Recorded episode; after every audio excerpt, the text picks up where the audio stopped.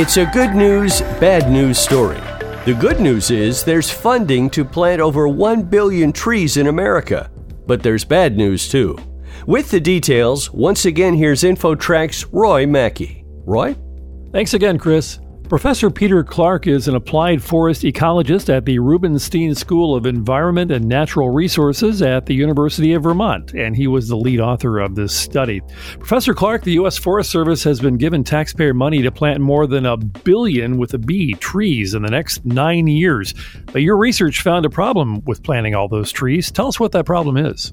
You know, forests play a critical role in our natural solutions as we think about global change. They sequester tremendous amounts of carbon. They also provide useful services for cleaning our air and water, recreation, economics. And so, as we think about forests into the future, this idea of planting trees is really exciting. We can potentially reforest areas that have been degraded, we can restore species.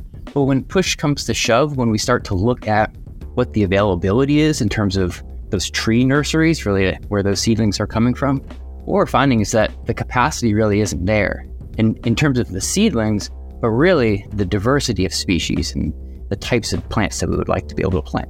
Where are all these trees to be planted? Is there a particular, you know, zone or, or place that they will be trying to put all these?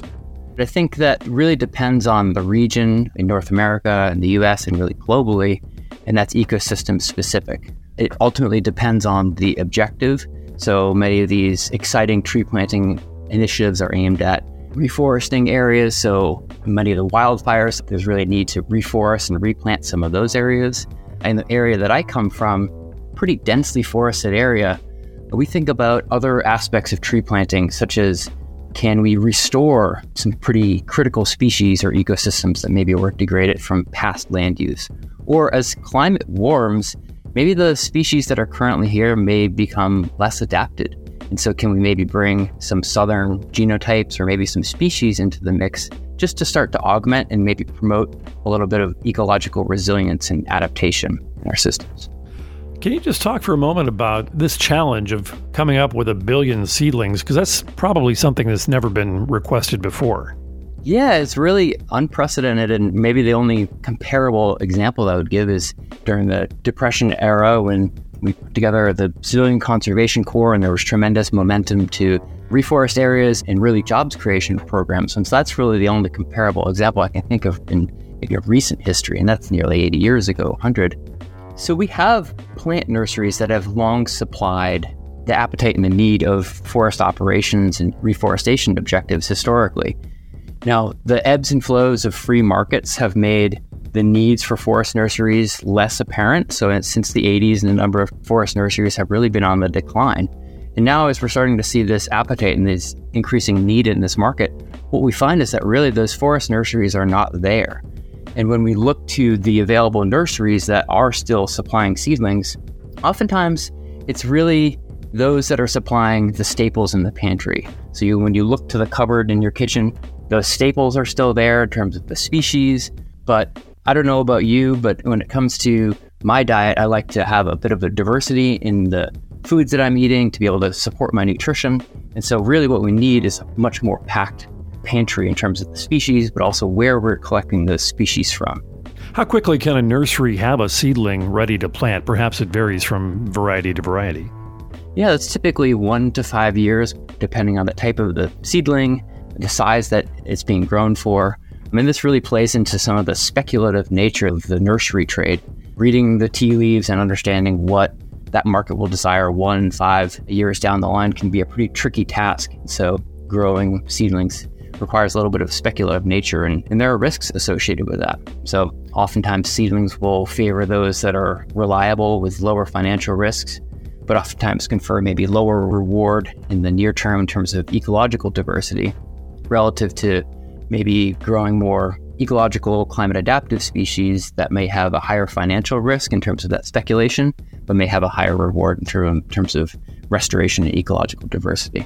Any other solutions to this big challenge that you can recommend?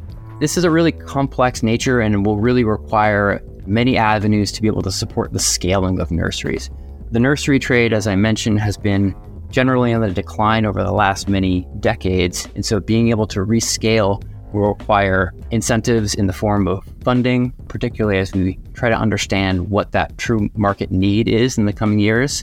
We also need clarification in terms of policy and best practices. So many states and our federal government really lack clear policies on the movement of species and the needs in terms of where seeds should be grown and occupied. And then, really, if you ask um, forest nurseries what their biggest needs are, it relates to workforce development, having folks that are working in a skilled trade folks that are actually going out and collecting seeds is really a critical bottleneck for forest nurseries. And so it's really a multifaceted problem for forest nurseries being able to scale in the near term. And just to kind of wrap things up from a broader perspective, can you just talk for a moment about the impact that this sort of a project, a billion trees, can have on our nation's environment? Well, the way I would think about that is trees are long lived organisms. They live decades, centuries, some organisms that our grandkids, grandkids might live under. And so the decisions that we make today in terms of the species that are selected and that are being planted will have long term ramifications into the future. And so, if we are dealing with a limited supply in terms of the numbers of seedlings, or maybe just a few select individuals, we may be actually setting ourselves up for a little bit of a challenge in the future by creating more ecological vulnerability. Conversely, if we are able to scale and be able to create greater diversity within our forest nurseries, we may actually be able to rectify some of these problems and actually make our forests a bit more adaptable and resilient and be able to maintain as that critical natural climate solution. Professor Peter Clark, applied forest ecologist at the University of Vermont. Thank you very much for joining us today. Thanks for your time. And for InfoTrack, I'm Roy Mackey. That wraps up another edition of InfoTrack. Our executive producer is Randy Meyer and I'm your host, Chris Whitting, inviting you to join us next week for another edition of InfoTrack.